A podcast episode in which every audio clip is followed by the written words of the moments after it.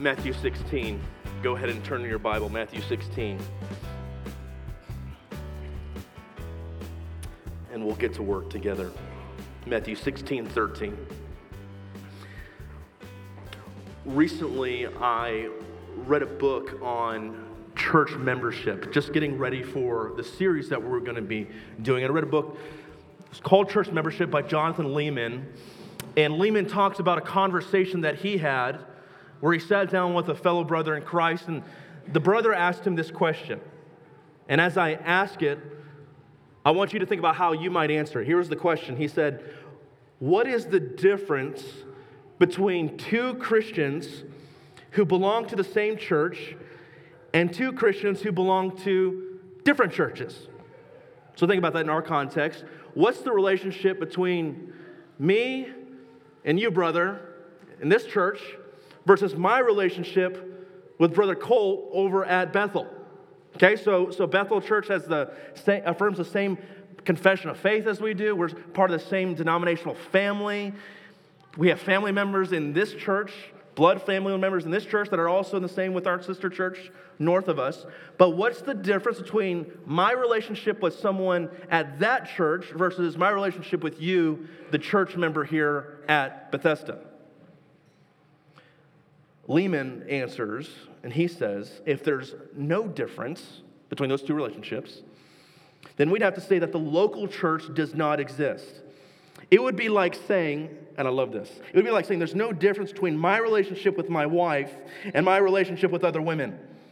That would be true only if the marital covenant did not exist, but the marriage does exist. So there's a big difference in those relationships. Likewise, the local church does exist we have covenanted together. We are in, we have obligations towards one another. And so it seems as if there should be some difference in those relationships. So do you get that? There, if there's no difference between me and Brother Tony and me and Brother Colt, what are we doing here? I would argue that there is a, a difference. The difference is that you and I have chosen to covenant together in discipleship. More specifically, we submit to each other in practicing church discipline. Am I my brother's keeper at Bethesda in a way that I am not at Bethel or other churches? The answer is yes. And so here's the thing there is a host of Bible passages that we gloss over. I want to read some of them for you. They are uncomfortable. And we do not highlight them in our devotional time. So I thought I would read them for you here. Titus 3, here we go. We offload a few of these for you. Now we command you, brothers, Paul says, in the name of our Lord Jesus Christ, that you keep away from any brother who is walking in idleness and not in accord with the tradition that you received from us. This is the famous passage, by the way, where Paul then will go on to say that he who does not work shall not eat. And so he goes after laziness. And then further down in the same passage, he says, If anyone does not obey what we say in this letter, take note of that person, have nothing to do with him, that he might be ashamed. Okay? Feeling uncomfortable? Let me give you another one. 1 Timothy 1.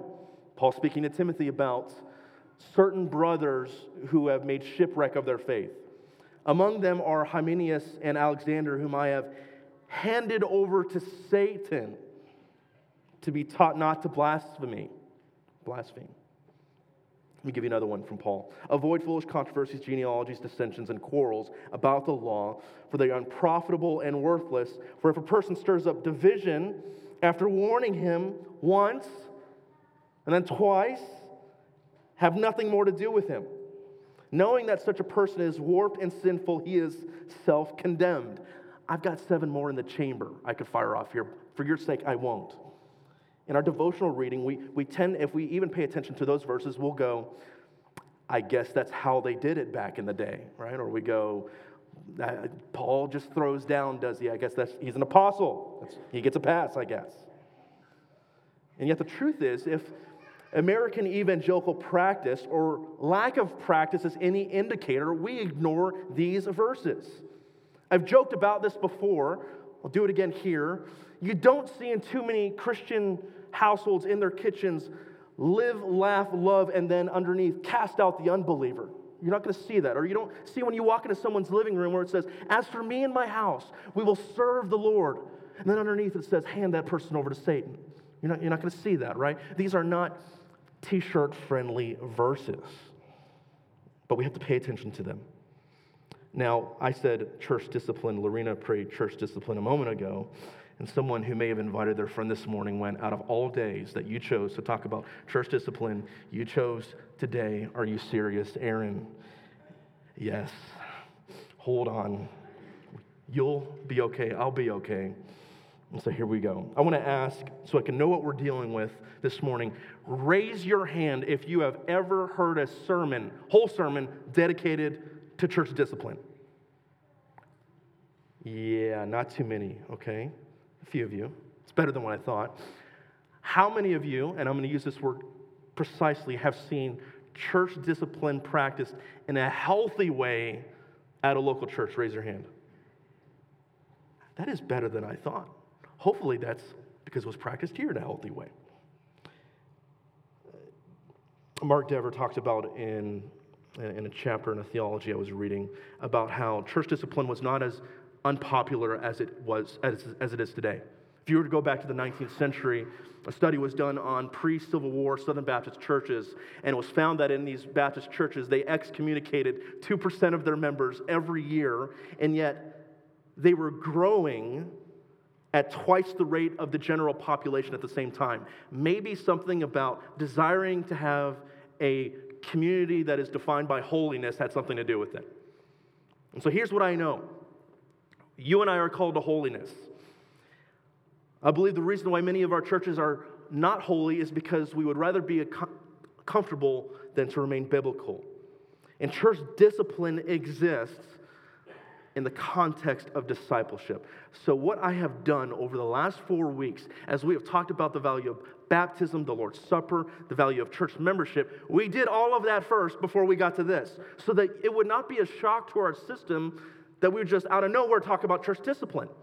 But we would have already said, this is what it means to be a member of God's church. So, within the context of discipleship, as we're growing, we're falling down, we're getting back up, being sanctified, growing into the image of Christ, we have other brothers and sisters who come alongside of us and are willing to be the hands and feet of Jesus who say, Can I offer a word of correction?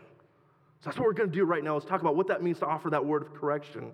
And so, get this church discipline only makes sense within the larger context of the life of discipleship. So that's what we're going to do. I want to read, we're going to look at Matthew 16, the keys of the kingdom. We're then going to look at Matthew 18. Jesus gives a four step process and how this is supposed to work. And then we'll end by looking at a case study in 1 Corinthians 5. Oh, but we need the Lord to help us in this moment. So let's pray. Let's go before Him once more, and then we'll dive in. Lord Jesus, we thank you that you, who are the ultimate peacemaker, were not, you were not passive, but instead you confronted us in our sin by dying on the cross in our place. We thank you that you confronted us. You didn't leave us where we were at. Lord, would you help us now to take the model of what you have done on the cross and confronting us in our sin to help us be lovingly confrontational in all of the right ways? Oh, Lord, we are prone towards legalism. I plead with you, Lord, help us not to hear a message of legalism, but instead to hear the call to holiness motivated by the grace that you alone have given us. Only you can do this clarifying work, Holy Spirit. Help us now. In your name, amen. Matthew 16 13 says this.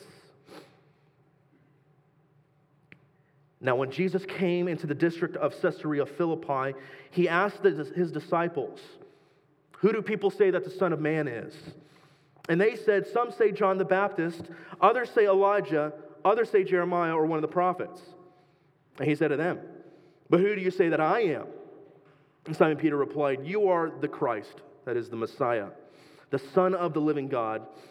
And Jesus answered him, Blessed are you, Simon Bar Jonah.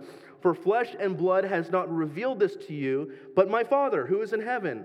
And I tell you, you are Petros, and upon this Petra I will build my church. So when you read that and it says, You are Peter, and upon this rock I will build my church, that is a play on words in the original language. You are, his name is Simon, but Jesus is calling him the rock.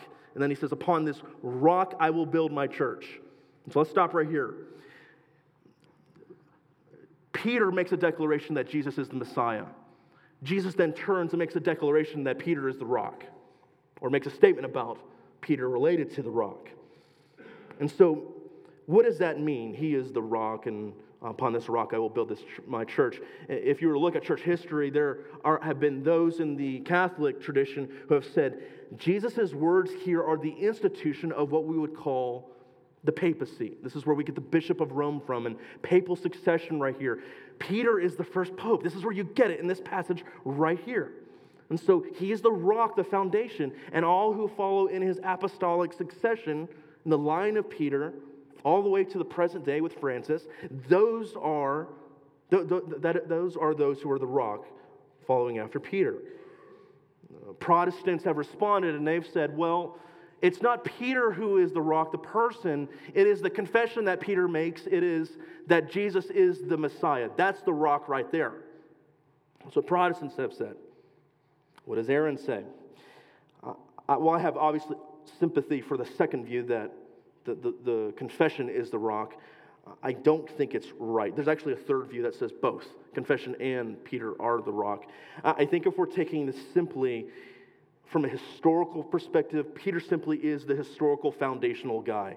He is the disciple who regularly takes the lead. He is the disciple who's mentioned more than any other in Matthew's gospel. He is the first among equals. When you look at the list of disciples in Matthew 10 2, he is the disciple who leads the early Jerusalem church, preaches that first sermon. The first 12 chapters in Acts are really his ministry, the Jewish ministry, before it turns on to Paul. And so let's not say more about Peter than we should. Let's not say less about Peter than we should. He is simply the Jerusalem church's early leader, the rock. Jesus goes further and he says to him, I will give you the keys of the kingdom of heaven, and whatever you bind on earth shall be bound in heaven, and whatever you loose on earth shall be loosed in heaven. And so he gives Peter the responsibility of possessing the keys. Maybe this is where in your mind you immediately go and you think of Peter holding the keys to heaven. So when we all go to heaven one day, Peter's standing there with the keys and he's going to be the one to let you in. That's where, that's where this passage comes from. We'll see if that interpretation's right. This responsibility to bind and to loose that he has. What could it possibly mean? I think the answer comes when we look at Matthew 18. Turn the page in your Bible and remember those words keys and binding and loosing. Right? Let me read verse 15 of chapter 18. Jesus, now in this setting, he has just finished talking about how God is like the good shepherd who leaves 99 sheep on a mountaintop and goes after the one who's gone astray. And so he has incredible love for the person who goes astray. And now he talks about what you do for a brother who has gone astray. And he says this in verse 15. He says, if your brother sins against you, write him an anonymous letter telling him about how much of a problem he is. Sorry, I, I read that wrong. Let me try one more time. If your brother sins against you, go and tell everyone else in your sphere of influence about how difficult a person he is and how we should all pray for him. Make sure he is the last person to know about how much you are hurt by him. Let me try one more time. Sorry. If your brother sins against you, go and tell him his fault between you and him alone. If he listens to you, you have gained a brother. If he does not listen, take one or two others along with you, that every charge may be established by the evidence of two or three witnesses. If he refuses to listen to them, tell it to the church. Refuses to listen to, even to the church, let him be to you as a Gentile and a tax collector. Brother, sister, remember, you are a part of church, a church filled with sinners, hypocrites, naturally, those who are bent, have their pride bent in on themselves. We have idol factories and these things called our hearts. we're prone towards sin. It is not a matter of if you will inevitably butt heads with somebody in the local church, it is a matter of when that will happen. And so there's four rounds of confrontation. Jesus says, here's what you do when you find yourself in a situation like this. First, we correct the brother face to face alone. I need to pause here before I say anything else. I wish I didn't have to say this, but I will say it here. These four steps don't apply when a crime has been committed. There are all kinds of sins that we confront in church, but when it comes to specific crimes, and I have in mind, at least in this moment, those that involve different forms of abuse, you have to discern whether you're in Romans 13 territory or in Matthew 18 territory. Romans 13 talks about how God has instituted the government to uphold the law and to judge those who are wicked. And it says that the government does not bear the sword in vain, and it is there for our protection. And so, unfortunately, Matthew 18 15 has been used on behalf of those who are in positions of authority in the church to say, How dare you go and say something about me when I may have committed even a crime against you? You should have come to me first, and look how you're slandering me. And this is how this verse can be twisted. And it calls for you and I to be wise. And so here's what you should know how I respond and how I encourage others to respond as well.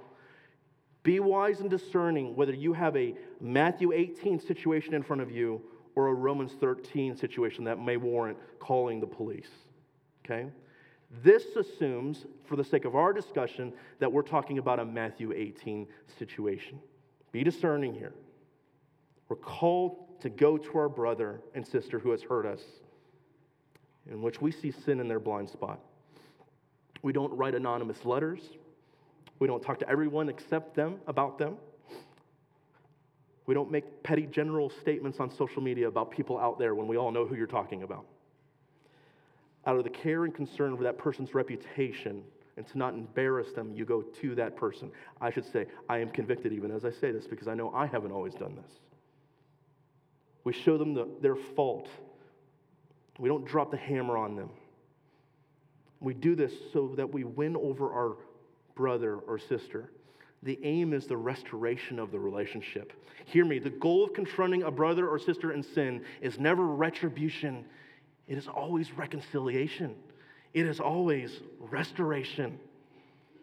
And let me say this if you ever have to find yourself confronting a brother or sister in sin, don't say people are saying.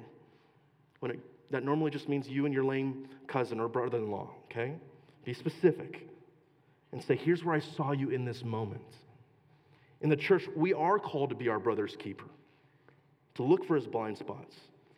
And in most cases, you never have to get past step one. What do you do if you have to go beyond that? We correct number two, our brother, in the presence of two or three others. If he does not listen, take one or two others along with you, that every charge may be established by the evidence of two or three witnesses. Jesus is actually quoting from Deuteronomy 19 15 here. So if you were going to go to the Torah, you would see the requirements in a judicial setting were to be that the stakes were raised when you just didn't have one witness, but you had multiple witnesses. And so he's referring back to that. The seriousness of the matter has now been raised, not just one person, but if unrepentance continues, you have two or three. And so it's not just you, but it's two or three others saying, Brother, friend, we see this sin in your life. It is destroying you, it is destroying your family, it is hurting the reputation of Christ, and we don't want this for you. We don't want this for our body. Hear us. And so you have multiple people here. The circle is still small, it's not 10, 12, 15 people. For care of that person's reputation, you keep that conversation limited. What do you do then if there's no repentance, even then? You've done the individual move, you've done the small group move, and now the next step. Jesus says we tell it to the church, and we tell the church about the offense. By the time it gets to this point, a, a church would be wise if it's involved the elders at this point. Uh, normally, a elder would have been one of those two or three that would have come along and implore the person not to harden their heart, not to damage their reputation and the church's reputation. You notice the seriousness, seriousness of what Jesus says. The last group to hear the offense is the church.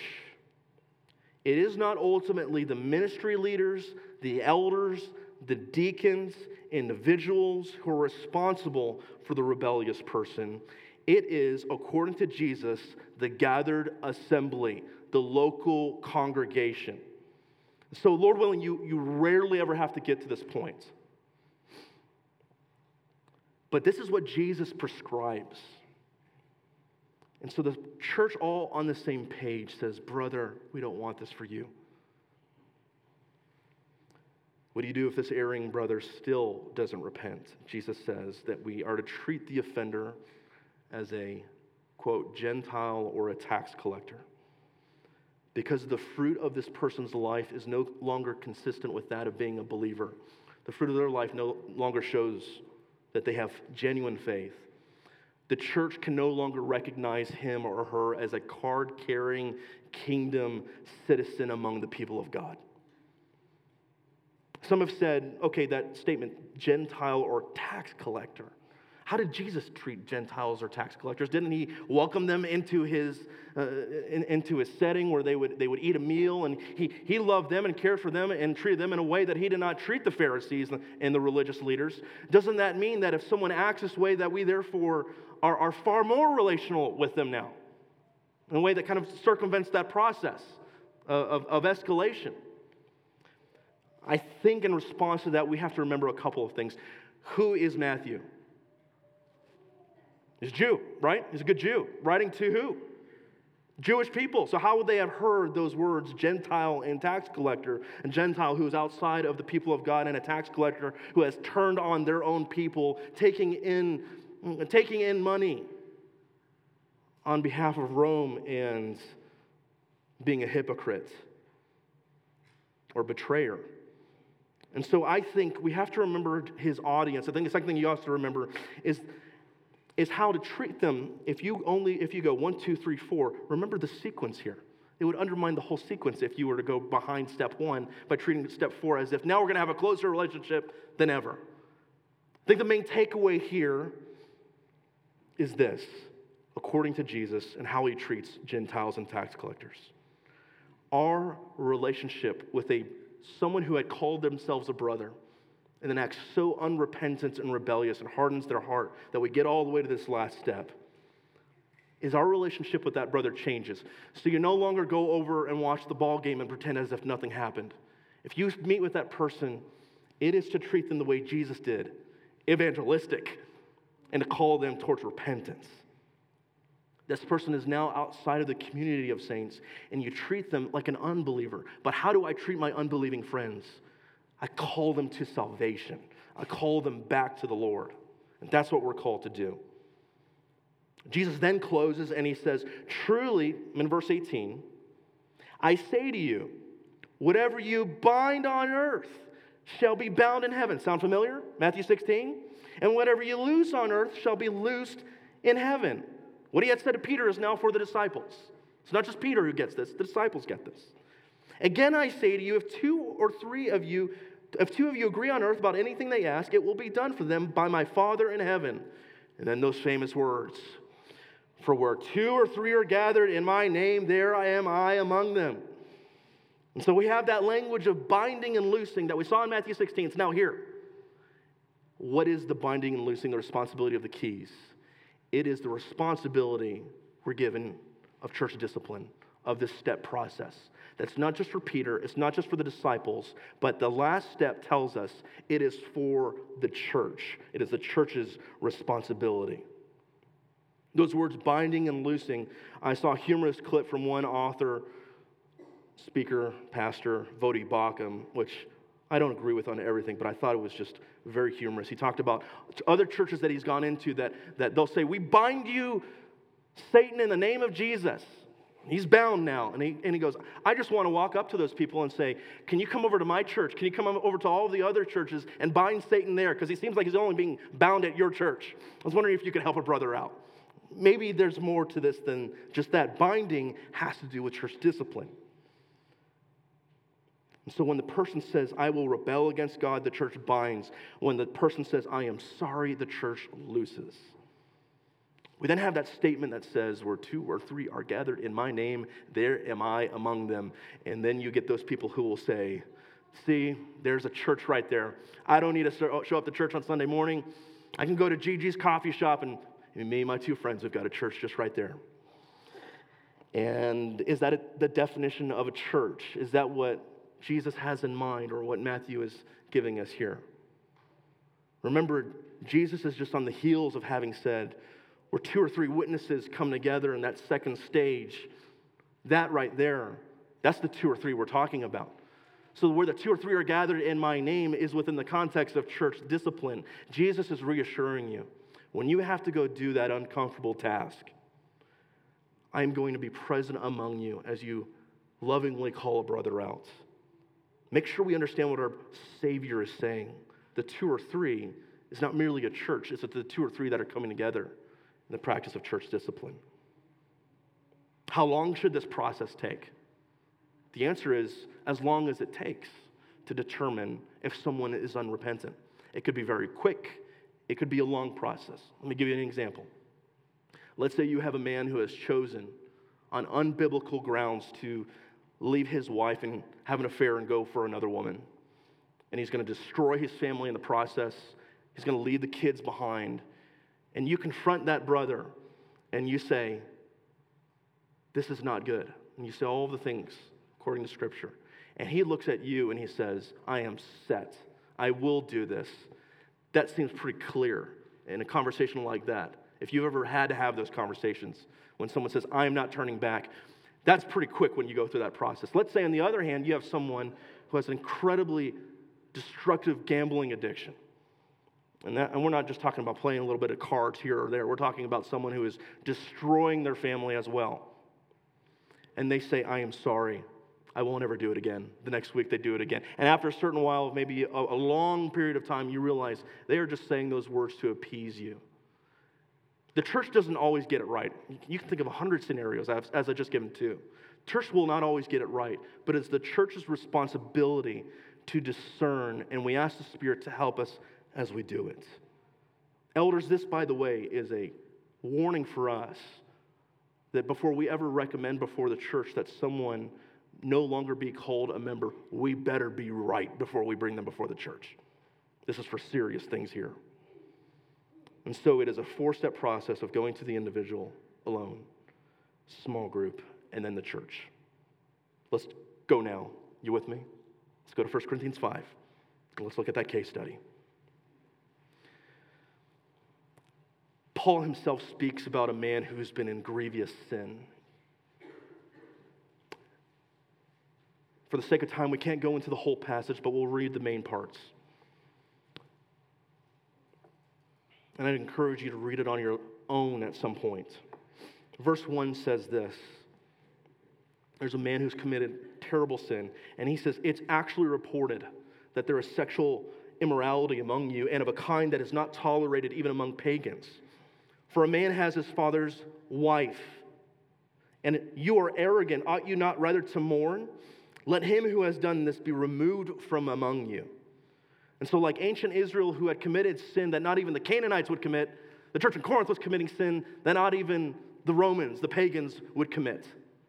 This guy was committing a terrible sin. It says he's with his father's mother, so some assume this was his, was his stepmother that he was fooling around with. It may have been his own mother. And this is shocking stuff. And the church seems to be okay with it. Paul then says in verse 4, he goes, Here's what you're supposed to do. When you're assembled, pay attention to that word assembled. You know the similarity between here and what Jesus had said when the church comes together, that last step. When you are assembled in the name of the Lord Jesus, and my spirit is present, with the power of Lord Jesus, you are to deliver this man as Satan for the destruction of the flesh, so that his spirit may be saved in the day of the Lord. The whole church comes together to deliver over this person. And so this man was a bad apple. He was spoiling the whole bunch. And combined with the Corinthians' own arrogance and pride in their own spirituality, it led them to allowing heinous sin in their own midst. Paul's going to end in the passage. He's going to say the last thing, if it was unclear purge the evil person among you. And so you take 1 Corinthians 5, you take what Jesus had said, Do you notice that that's much different than what Jesus had said? Paul says just kind of one step process, get the guy out, right? But with Jesus, it's a four step process. How do we put these two together now? One answer has been that this is the difference between public, horrible sin and the other is private sin. In the history of the church, that is, that is a common interpretation. I should say this this is the responsibility of being a church leader at Bethesda, not just for myself, but others included. If there is a horrible, heinous public sin like this, it would require for us to address that. But I think the clearness, I think what's going on here is there's a clearness of unrepentance. That four step process is a discernment process. Here, it's obvious this person, Paul had determined, was unrepentant. It's about the heart. The length of time to discern is determined by being able to discern rebellion in a person's heart. And so that word excommunication, we come to that now. At the very least, as I've, I've spent time wrestling with this word, here's what I can say it, it does involve. At the very least, a removal from church membership, a removal from the ministry privileges and responsibilities that that person has. Many have also said that that includes a participation in the Lord's Supper because that is something that's for believers. And if you have someone who has acted in a way that nothing in their life says that they're a believer, how can you participate in what the community of saints is a part of? And we do this as a church lamenting all the way as this happens. Some will object and say, well, wait a second, Aaron, didn't you say last week that if I'm a sinner and I sin on Saturday night and I'm a Christian, I should come boldly before the table of grace? I did say that last week. But the difference between that person and the situation we're talking about here is the heart of unrepentance. You come forward if you're repentant. We're dealing with a person who has hardened themselves. As I've been talking this morning, perhaps a thought has occurred to you. Doesn't Jesus say, Don't judge lest ye be judged? Which is always interesting to me because no one ever speaks in King James until they quote Matthew uh, 6 7 right in there. Or what I do in my own private time is nobody else's business except for my own. However, if you've been a Christian for a while, as I've been talking, you could probably think of specific persons that unfortunately you've encountered in the church who have wreaked havoc, caused destruction, have, have, have, have soiled the name of Christ, have brought a horrible reputation on God's church. And maybe you have, and that maybe that person's been a teacher, has been in leadership, and you've seen them and go, when will someone stand up to this person? because they're, they're making our reputation in the community a terrible reputation. You read, you read 1 Timothy 3 at the end there where it talks about the responsibility and qualifications of elders. It says that he is thought well of by outsiders, unbelievers. That's the part that we never talk about in the search process for pastors.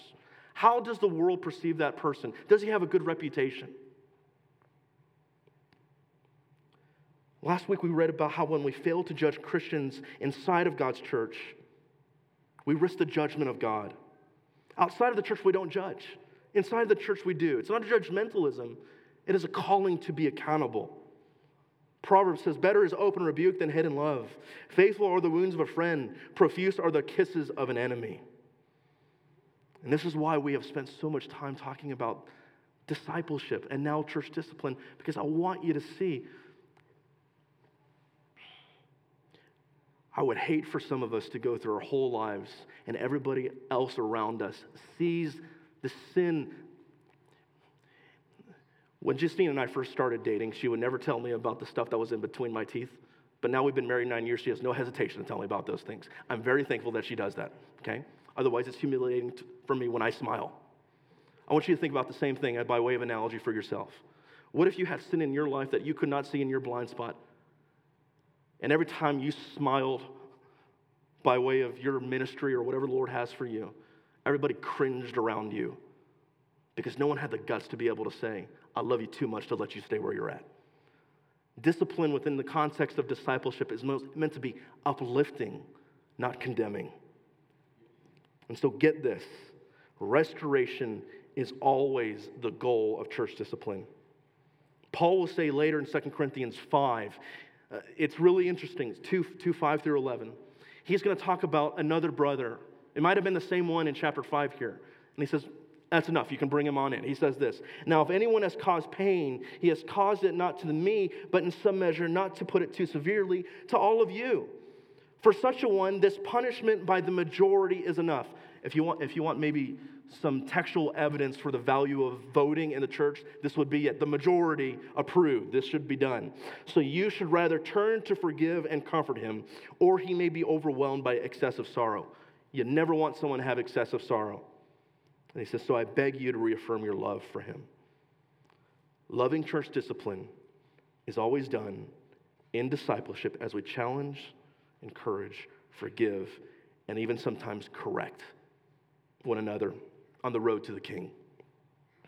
So these are the major passages. Are we doing okay? Did we make it through all of that? I think, are we all right? Okay. Let me give you some takeaways here.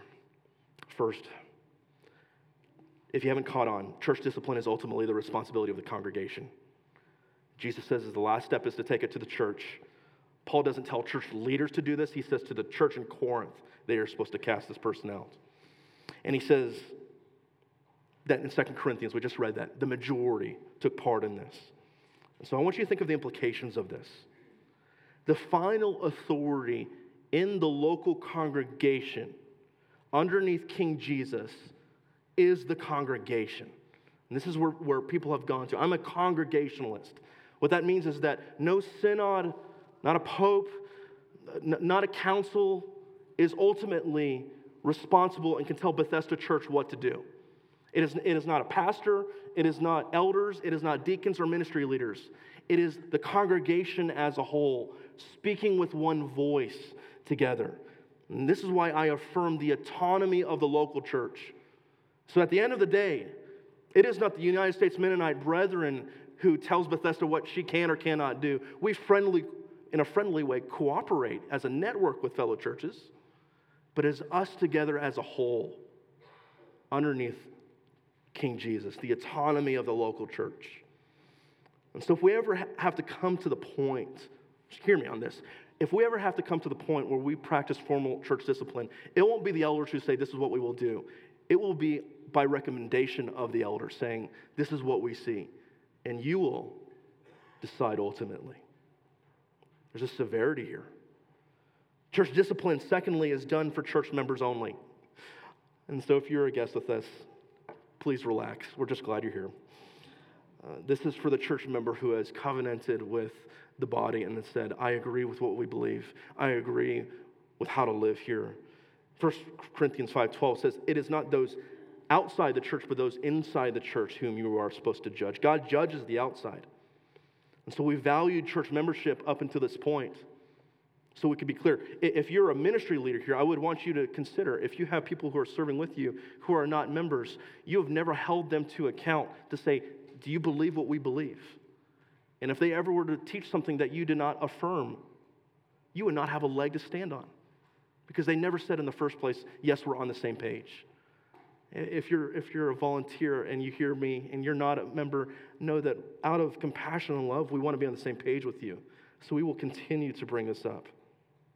The third thing, I want to ask you is your heart and is my heart receptive towards correction? Seldom are rebukes completely pure. I've had people offer a word of correction to me, and they got 80% of it wrong.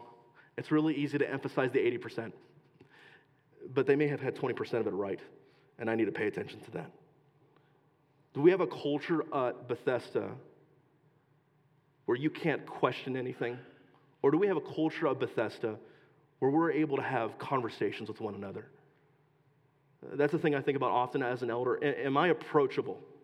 Are we approachable as ministry leaders so that others can come before us? Otherwise, you will have a culture of suspicion, and that is unhealthy. Are we able to have people come to us and say, Here's what I see? And we can say, Yes, I hear you. Which is more embarrassing?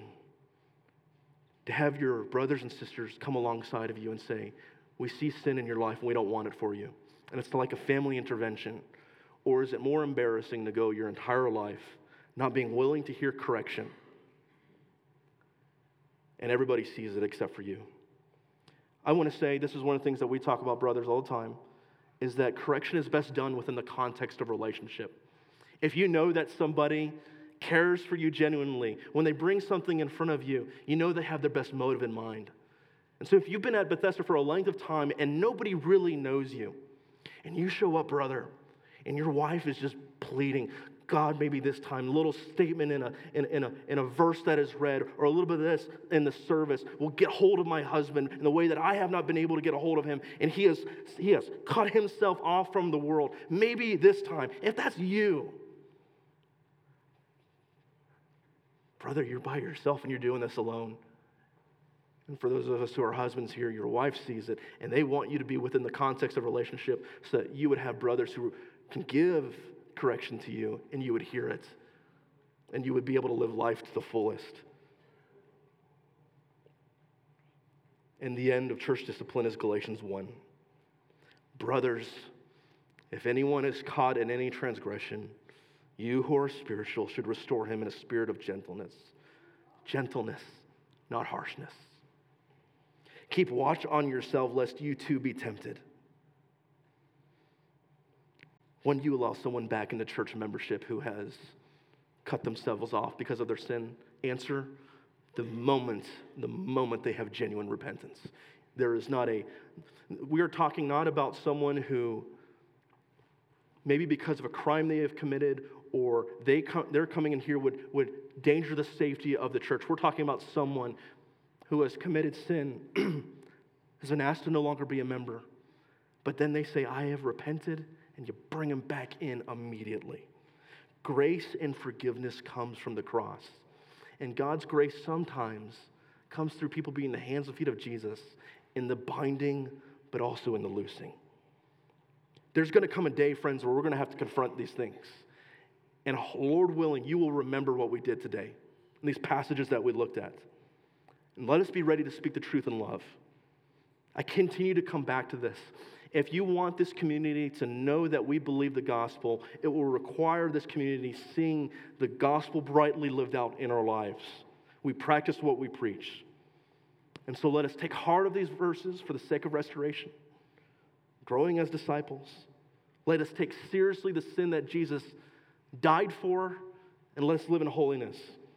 Let's not just keep sinning and say, God will forgive me. Shall we keep on sinning so that grace would abound? No. Grace is ours. Let us crucify the flesh daily. Let us live holiness empowered by grace. Let us be the hands and feet of Jesus. And let us say yes, that you and I are our brothers and our sisters' keeper. We made it. Me pray.